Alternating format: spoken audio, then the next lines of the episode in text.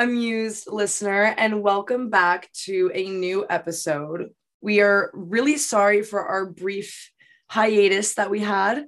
Life has been a little bit busy. It kind of got in the way, but we're back and here with a pretty special episode, I think. I know I always say that, but I like this one a lot. Yes, it's going to be a blast to listen to. Pretty swell. And we're back, baby. It's the final weeks of Queens 2022. So, uh, this week, Jamie and I are actually going to give our voices a little bit of a break. I don't know if you can hear it in my in my voice that I need it. Um, but we are actually going to let the editor in chief Meg take over, and I'm just going to let her get started and introduce herself and our special guest. Thank you for listening, and we'll see. Well, you'll hear us next time. Yeah, don't worry. I know you miss we'll us, we'll but be we'll be back. All right. Hello, Jessica. How are you? Good. How are you? I'm good. It's been a little while since we chatted, so I'm so happy to be speaking with you today. Yeah. So, today is a pretty special episode and it's continuation of Muse's Black History Month commitments for 2022. So, this episode is a continuation of a project that was launched last year called Celebrating Black, which was a zine that was spearheaded and curated by the minds of Muse Magazine, Queens Black Academic Society, and Committee Against Racial and Ethnic Discrimination otherwise known as Cared. So, published in February 2021, the purpose of the zine was to um, was truly written by Jade Leonard, one of the co-presidents of Cared last year, and she wrote that Blackness is not just its history, however, about the shared experiences of the Black community. How these experiences have shaped us, challenged us, and what can be achieved by us in the present and future.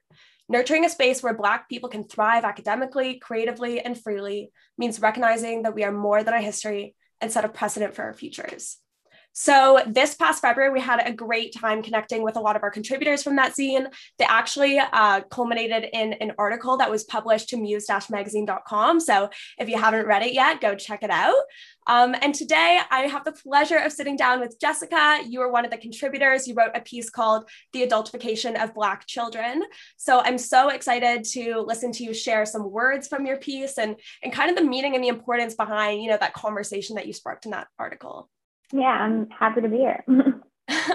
okay, stunning. So before we dive into our conversation, I, I know that's important to contextualize myself in this space. So I, you know, for listeners that don't know me, my name is Megan Fanjoy. I'm editor in chief of Muse Magazine.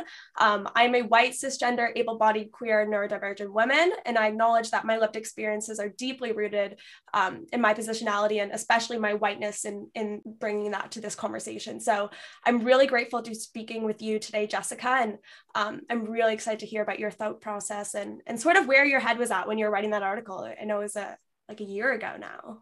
Yeah. So, you know, before we dive into that, I want, you know, I'd love to hear a bit more about you. So tell our listeners, who are you? Who are you, Jessica? And, and tell me about yourself. Yeah. So, hi, everyone. I'm Jessica Summersall, pronouns she, her. Uh, I graduated from Queens last year, so 2021. Uh, I'm a drama major and a film media minor. Uh, I guess also I'm a writer, actor, theater kind of creative person. Um, like a triple threat. Yeah, like a triple threat, kind of, maybe. um, Quadruple threat. yeah, quad. Yeah, and I'm studying my master's in the UK in September. So that's kind of me. very exciting. Very accomplished women not yeah. feeling intimidated. I'm not. so you got involved with Celebrating Black. Tell me how that process started. Yeah. Um, so I had a lot of friends in high places. Uh, um, so I was the um, outreach officer for QBAS uh, last year, and our president, Catherine Haba, she was working with Muse for uh, this piece. And my friend Joseph, who's also a part of Muse, kind of asked if I would write a piece because I've been writing for a little bit that year with Consensual Humans because I was a blog contributor with them. Um, so I was like, oh, okay, you want me to write a piece? What do you like? What do you guys kind of want from me? And they're like, honestly, just like write whatever comes to mind.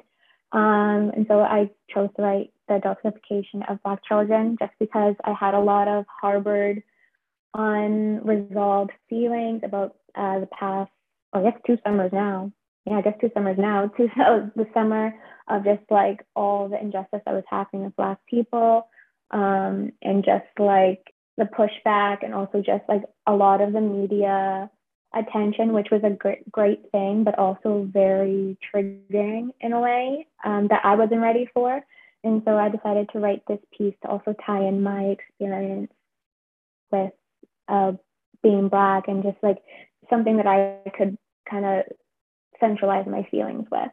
So that's how I got started and why I kind of wrote the piece as well. that's awesome. And it's so great that, you know, I feel like this project was kind of a culmination of a lot of your passions and you know sort of those nexus of, of your studies in academia and beyond so um, that's awesome that you know you were able to take part and shout out to joseph love him he was yeah big part of me. muse big fan um, so this topic of the adultification of black children that's a pretty broad topic. There's a lot there. There's yeah. a lot to unpack. And you know obviously we have 20 minutes today. So what's sort of the scope of what you want to talk about today? What is what does this look like for you? What what's the perspective that you're coming into this with? Yeah. Um, so the adultification of black children is simply just how black children have to kind of grow up quicker than their white counterparts or than a lot of other children due to the fact that how the world sees them um, is as adults. And there's been so many cases um, in that lens of just Black children having to grow up quicker simply because the world sees them as adults or as older than what they are. And my personal uh, story with this is just having two sisters, two beautiful sisters, one older, one younger, and now a little brother um, we were always seen as kind of older in school or like teachers would kind of kind of like put us in this category of like you should already know this or like you should like you don't look like a typical six or seven year old. Because I don't even know if it's if it's like a biological thing where they assume that like bad children just grow up mature faster, which kind of we do actually have to mature um, quicker than uh, white counterparts. But like that was kind of the scope of everything. And so being able to reflect on like childhood traumas, past, and also be able to have my sisters and my sisters and brother um, kind of involved in this is why I really wanted to write this piece and where my um, perspective came in was all the things that I kind of accumulated in the, in the piece.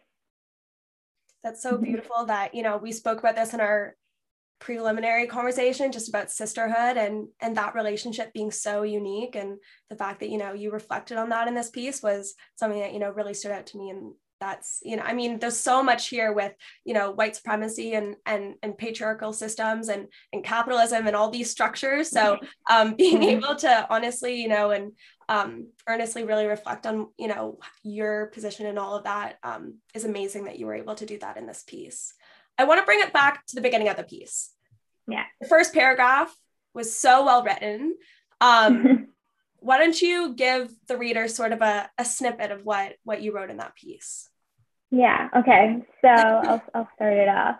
Uh, she doesn't look like a six year old. I thought she was 11.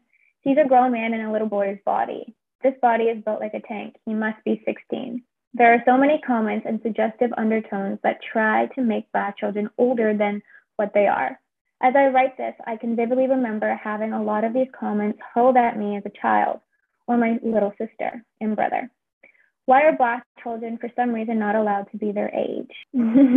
so, when you read that back, what are some of the, the thoughts that are going through your head?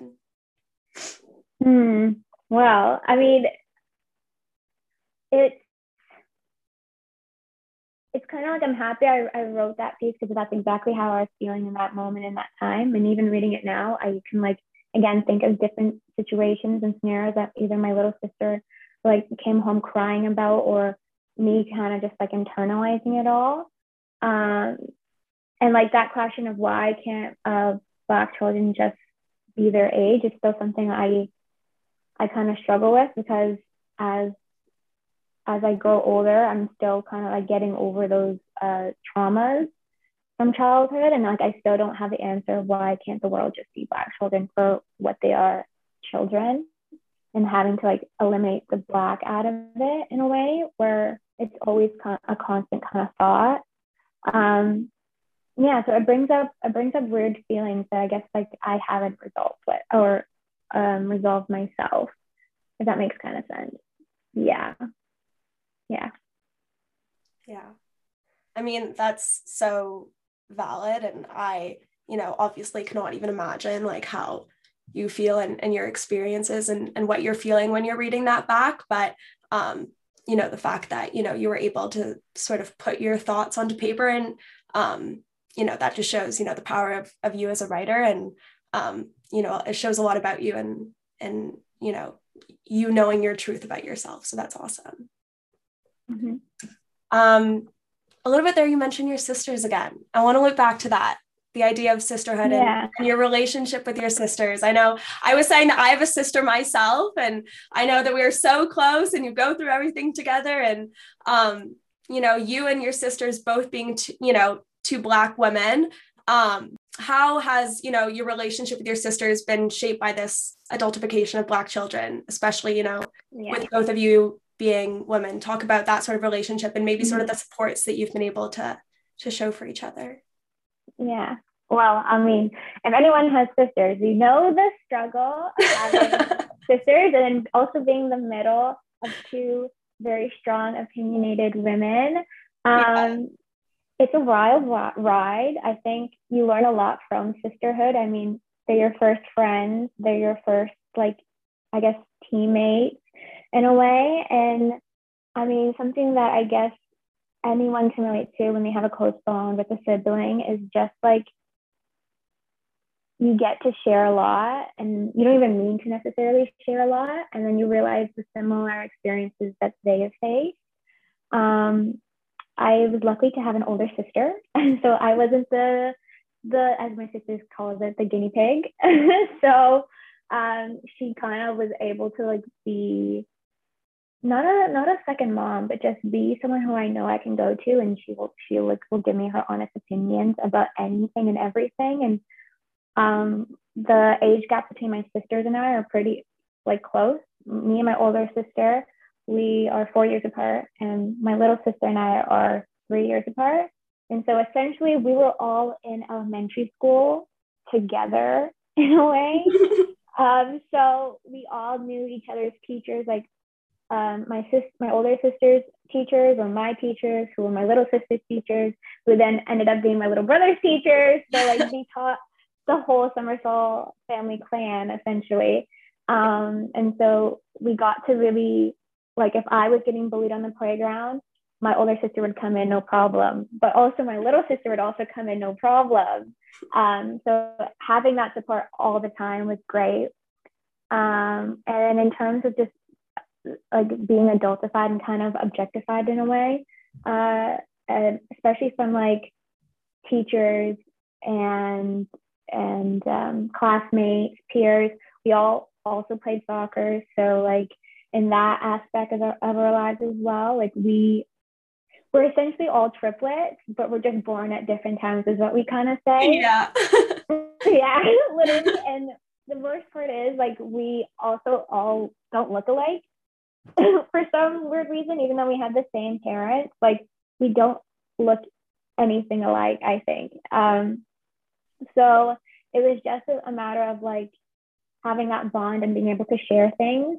And when I told them I was writing this piece, obviously I had to ask for their uh, consent and permission to like share certain stories, and if I was going to share certain stories or share, share certain experiences that they would be okay with. And that also cultivated a whole conversation in itself and it was very sad to sad slash eye-opening to the fact that when we would talk about this stuff um, being objectified adultified in elementary school specifically and high school too actually um, it brought up a lot of feelings and we were able to just kind of be there for one another.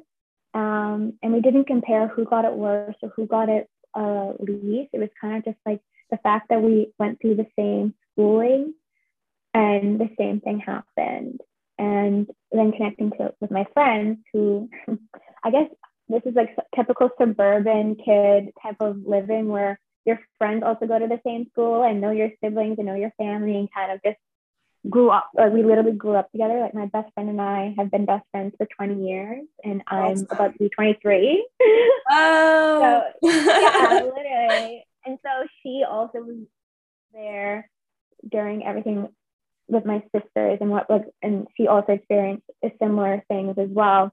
And having that space to just be able to communicate and talk about it and like really reflect was was heavy. It was very heavy. Um and i don't even think we were fully prepared for the conversation we were having um because it all kind of just manifested itself in in something completely different that i think like like writing another piece like a follow-up piece on that too is is warranted is needed. Um yeah and so that's why i also wanted to add a little stuff about sisterhood because it's so near and dear to my heart and i don't think i'd be the person i am without my sisters. I mean obviously we argue we get into tiffs here and there but i know if i needed my sisters they'd come in a jiffy they'd find a flight a train walk across the ocean if they have to um, which i don't think a lot of people can say for their siblings but i can say that for my sisters.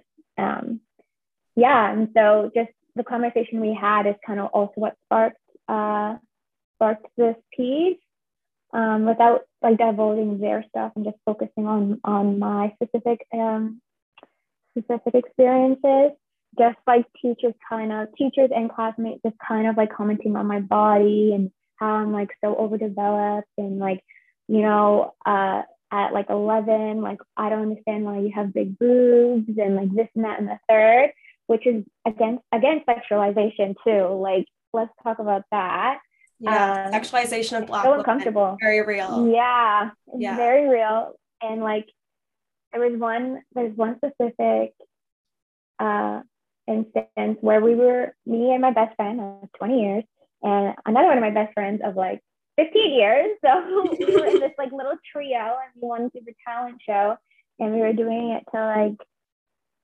it could have been a Beyonce song, it could have been a Rihanna song, like uh, someone who was like So- out good. music so good. Um, and it was just a nice, innocent dance. Like obviously we were we were like dropping it low, but not sexually dropping it low, right? Yeah. Because I mean we're 10 years old. and the teacher said, no, that dance is too sexy. And we were like, but we're 10. Obviously, we're not trying to be sexy, we're 10. And she's like, no, you can't do it. And we're like, okay, so we switched up the choreo, whatever. During the talent show, there was a group of white girls who were also dancing. I think there were about five or six of them. And they were twerking on stage. It was kind of like everyone was like, ooh, yeah, yeah, yeah. And my friends and I were looking at each other like, so they get to do it, but we we don't. And obviously we didn't click into the fact that how the world sees us is different from how they saw these like white girls. And these white girls were lovely. Like we were friends with them, but it was just very awkward because the teachers looked at us different from how different from how they looked at those girls. Um, and it clicked now in my 20s that that's that was the case of it.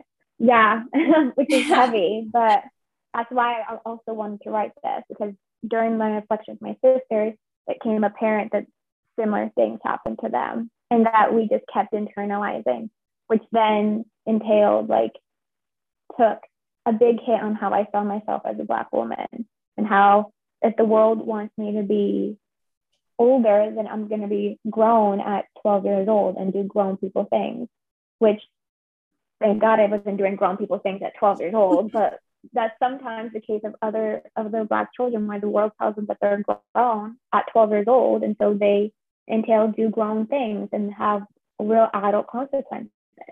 Um yeah which is yeah and sad because it ruins someone's life essentially because it's not necessarily their their own it's not how they see themselves but it's how the world sees them that plays a part. And that's something i had to break out of uh, and figure out what what being a woman means to me, what being black means to me, what being a black woman means to me, and not what the wor- world tells me what being a black woman is. Wow. I mean, just listening to your story about the talent show and the dancing and everything, like that's just like so fucked up. like it Yeah. really does like um i mean there's so much history there and there's so much of like why that happened obviously as you know and and as you were talking i was reflecting on a lecture that i actually just went to this morning i'm in a third year philosophy class called black criminology mm-hmm. and and dr rowe is an amazing professor and you know he was talking so much about how the white woman is just viewed as the symbol of purity and she can yeah. do no wrong because yeah. she she's pure and, and innocent and then you know black bodies are are hypersexualized and and and viewed as you know obviously the only people that can perpetrate like any form of you know sexualization. And obviously you know as you wrote in your article it's you know oftentimes black children that are facing the burden of that. So yeah. um, you know i just it's so fucked up but it's so real. And there's so much studying there. Like what you're writing about is a real it's real and you know that. Yeah yeah for sure. Yeah there's so much. There, and the thing is like I feel like with this article, it was only like surface level, right? Like there's yeah. so much deep diving that still needs to be done for sure. Yeah. No, exactly. I think um, I'd love to tie this back to um, you know, what you were talking about, you being, you know, in the drama space. I was a theater kid myself. You're a theater kid. Um, you know going into your masters and everything how do you think these experiences and and stories like the one that you just shared um, obviously that wasn't mentioned in your article but how do you think that sort of shaped your approach to your career and in the industry that you know you're you're working mm-hmm. in right now I, I know that you said you work for for tiff for any of the listeners yeah. that don't know it's the mm-hmm. Toronto International Film Festival so how is has all of this and all these concepts sort of played into your approach to that industry yeah. Um, I mean, I think I had great teachers to be completely honest. I don't That's awesome. think I don't think if I had those teachers that I would have been the artist that I am today. And to be completely blunt, a lot of those teachers were white. And so the fact that they saw that there was a gap in like everyone's knowledge of just not even understanding like that westernized theater was the only theater and that there's so much broader theater that's I mean, honestly, a little bit better as well um, to read and digest and just to kind of see and experience and witness it all. Um, so, I'm gonna shout out to Kelsey, Kelsey Jacobson from Queens. Hey, my Kelsey. 100 by, I, I love that prof. She's absolutely amazing because she's what really kind of opened my eyes in second year of all of the theater that I did not know existed, to be completely honest. she was the first professor that recommended uh, a book or a play called An Octoroon by Branden Jacobs-Jenkins, which is my favorite play now, uh, which was a play written in like the 18, 1700s, um, where a French white guy just wrote a play based off of the comings and goings and every day of a slave plantation. Okay. So it sounds messed up. yeah. But in 2015, Branden Jacobs-Jenkins, who's a Black playwright, I think from the South, took that play and rewrote it completely different and was like, honestly, none of us know how slaves talk. So I'm just going to put in regular, schmegular, like dialogue. And you literally see two um, slaves and they're talking about what they're going to do after their shift ends. Like, don't get me wrong, it's very layered and it's funny to think about, but it's also like you realize that they're slaves and then they're having conversations and then you realize it's the like society stuff and just the socialization at play. And so that like when she recommended me that book like not me personally the whole class if we had to read it for for an assignment i think. And she just allowed us to talk and just like actually give out our opinions so realizing how the world sees me as a black woman, black creative, black theater person in that space, you, ha- you, you have to really realize how the world sees you and you kind of you kind of have to use that to your advantage in a way. And so if you want to tokenize me, sure, go ahead, but I'm going to talk my shit essentially and make you listen. And so during all my auditions for like my masters and my papers I had to write and like um, personal statements, I really made sure to put to emphasize that I already know what I want to do in this theater space, and this is what I want to do. And it's either your institution's going to allow me to continue what I want to do, or you're not the institution for me. Like essentially, I was interviewing them and not me into like not have me interview. You know what that is? Snaps to that. yeah, That's so awesome. but I knew I wanted to go to university, and so I never took what my teachers told me to do because I knew at the end of the day, like if my like, if I know I'm capable to do it, I'm going to do it. So that's why I'm now doing my master's, or I'm about to start my master's. But that whole process, I was really aware that if I got into this school, is because it could, and it's it's a double edged sword because I know it's either through diversity count, which a lot of my white counterparts at Queens told me I got certain things because diversity, which I mean, I know who you all are, but I will I will air not naming names today. not naming names you can not drop a name if you want. but she's gonna be she's gonna keep it classy. She's gonna keep it cute.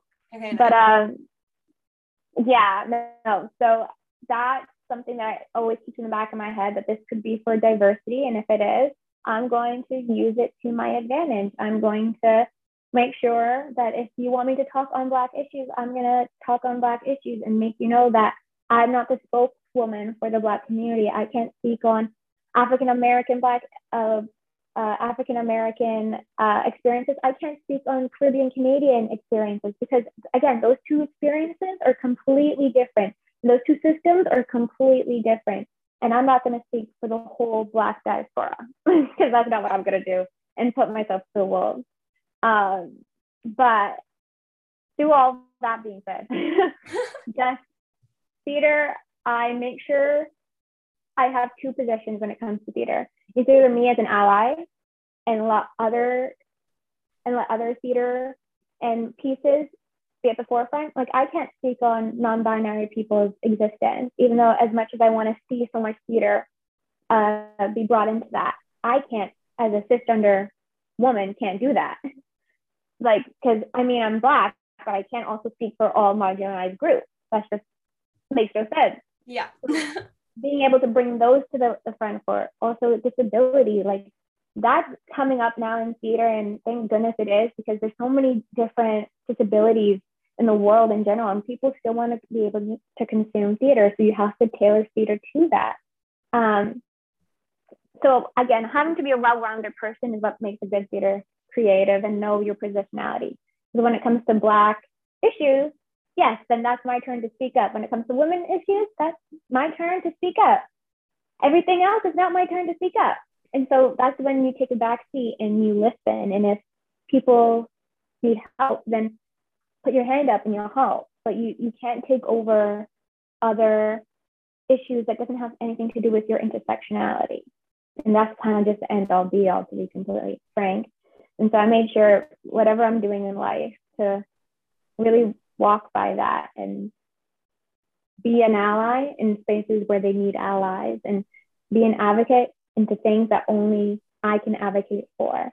I want to dive near the end of the piece to a place when you go on to say that no child is inherently bad. Um, read that paragraph back and and and and tell us maybe sort of what you're thinking when you're reading that back. No child is inherently bad, but attaching such negative words leads Black children to prejudice stereotypes such as sassy, ghetto, or looking for trouble. All of those words allude to criminal stereotypes, which is setting up Black children for failure from a young age. These are all examples of the adultification of Black children because people assume that Black children are more guilty or capable of doing wrong. wow. I mean, a lot, of things. there. a lot of a lot of things. I mean, huh? Uh, what I think when I when I uh, read that is everything that I've read that is written by a Black philosopher poet, academic, just it all literally touches base touches a lot of these things of how the world kind of sees blackness and in their perspective of it. One thing when I was writing this, I was thinking of Coates, uh, who's like poet slash writer slash like academic.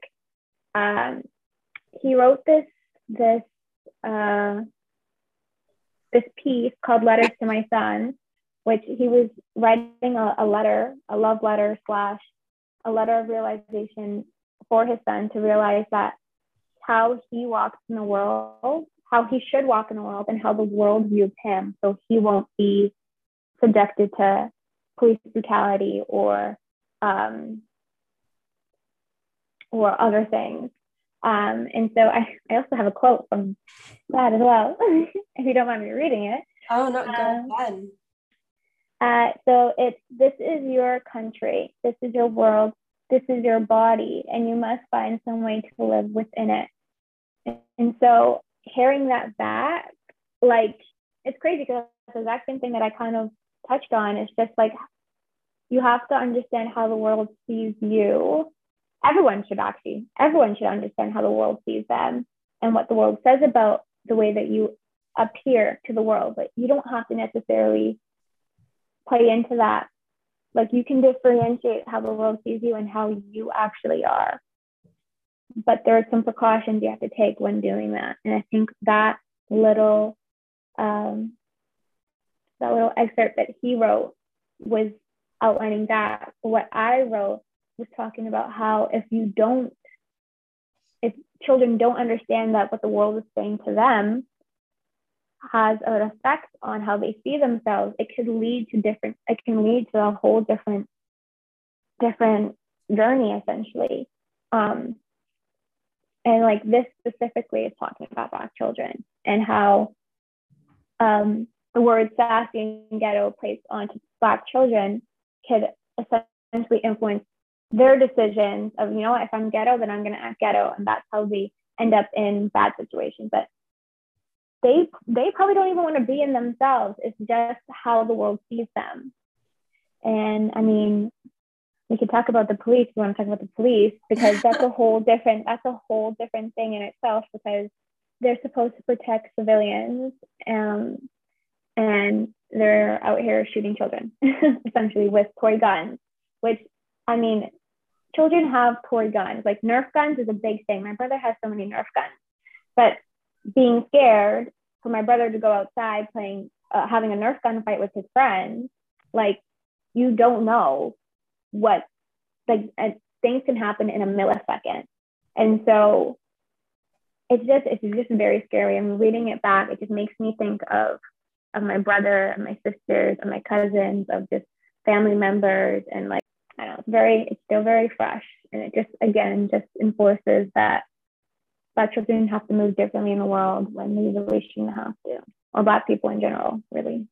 I mean, I I really, you know, I just all I, you know, think about as as you were, you know, saying that story is just like how much I appreciate, you know, you sharing that and, and you using this project celebrating black as a space to share those experiences. I mean, there's so much in the zine about, you know, black joy and and celebrating black excellence, but also, you know, bringing in this aspect and bringing in, you know, these layers, I think, you know, really um was, you know, a, crucial part of the zine and and so that's just i'm just so impressed by the way that you're able to put all this on paper Yeah, and I think it is good to talk about Black Joy. I mean, I feel like just this piece in itself, I was in a space where I need to like have something cathartic. Like it's either I'm gonna write a script or I'm going to do a piece and kind of put that out there. And I just chose to do something like like this, like uh, the adultification of Black children. But talking about about Black joy, like, is also something that I think we should really focus on because it's been a hard year for everybody.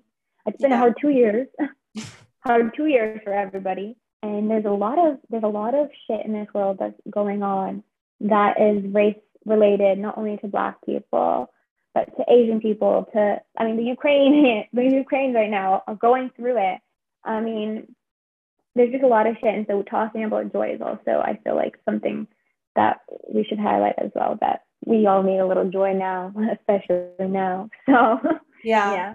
so with that being said now that we can put this piece to bed we've unpacked it all you've shared your thoughts with our listeners I want to end you with one final question. I didn't put this in the notes I sent you, so I'm sorry. This is a little okay. out of left field, but we are Muse Magazine, and I would love to know what your muse is.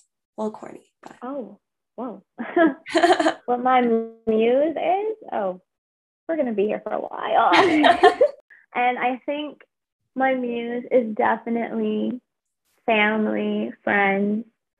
Uh, I mean, I love theater. Theater is like my my baby, but I grew up watching a lot of television, a lot of film with my grandfather, and just like that experience in itself, like I would be beside him in his rec- reclining chair and just like consuming anything and everything he was watching. He was really into westerns, which I mean, it's funny enough watching those westerns. He would always tell me, you know, that's not real indigenous people. Those are white people playing indigenous people. You have to be, you have to like know that. And so I was like, what? Like, isn't that even right? And he was like, no, it's not. And my grandfather, now being like in his mid 80s, understanding that also I feel like it needs to be acknowledged because that was completely different time. Um, doesn't make it right, but it was a completely different time. And so I think my my muse is just yeah, family, friends, and all of the film I was able to watch. What do you hope our listeners took away from this episode today? Yeah. Well, I hope everyone kind of took away just perspective at the end of the day. Like, I realized that not everyone's going to accept me as a Black woman. I get it. I, I'm not mad about it. I'm not going to cry over it. I'm not going to lose sleep about it. I think I've done a, enough of uh, self loathing for anybody to loathe my Blackness or me being a woman. Um, I just want people to understand perspective. You don't have to accept it, you don't have to like it, but understand that people come through, people come from all different walks of life and experience things that you will never be able to experience. And that's that's just the bottom line to be completely frank. And that's okay. And you don't have to like it. Again, you don't have to accept it. You can hate black people and that's all that's all you, boo, but at least allow at least understand the perspective. That's all. At least understand that your your upbringing is not how somebody else was was brought up. It was not someone else's experience. Because at the end of the day, do I think racism is going to exist uh, a uh, hundred years from now? Yes, I think it is. I think it's going to look differently, but I think it is. Do I think homophobia is going to uh, be around a hundred years from now? Yes, because at the end of the day, people people love to just hate on others, essentially. People love to rain on everyone's parade. It's just we need to be we need to allow everyone the floor. Everyone. Just as much as the white supremacists have the floor to speak and do all their hate speech, black people should have the floor to speak and have the floor to speak about their experience.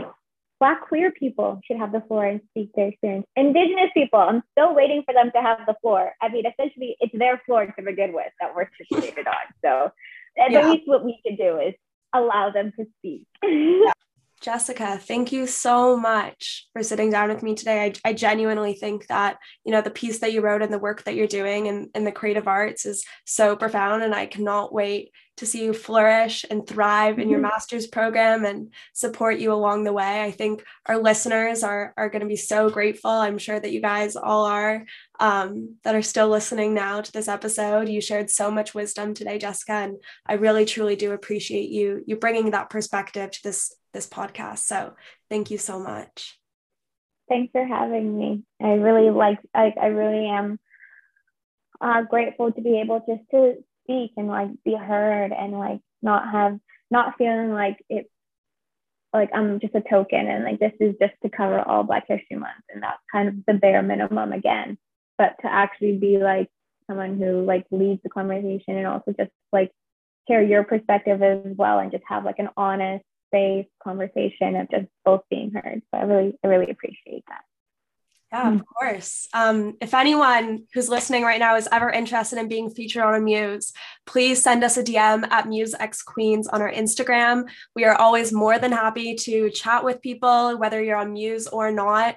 Um, we are so, you know, we are a space for the creatives at Queens. We're the home of creativity, as we like to call ourselves. So definitely reach out. Um, this project and uh, celebrating Black was, you know, obviously, as I mentioned at the beginning of the episode, spearheaded by QBAS and CARED. So you can visit their Instagram pages at Queens Black Ad- Academic and at Queens Cared.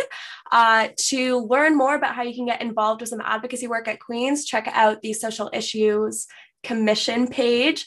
Um, at Social Issues Commission, and you can see a bunch of lists of resources as well as they're doing a great reading challenge that's going on right now. So definitely reach out to them over Instagram.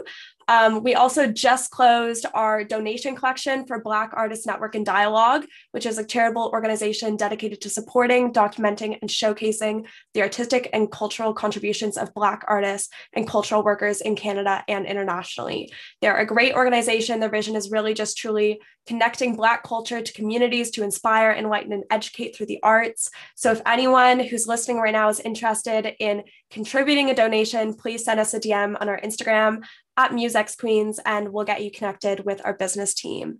With that being said, thank you so much, Jessica, for tuning in with us today at Amused. Thank you so much, Claudia, um, for getting us kicked off and, and for giving the floor to us today. I really appreciate it.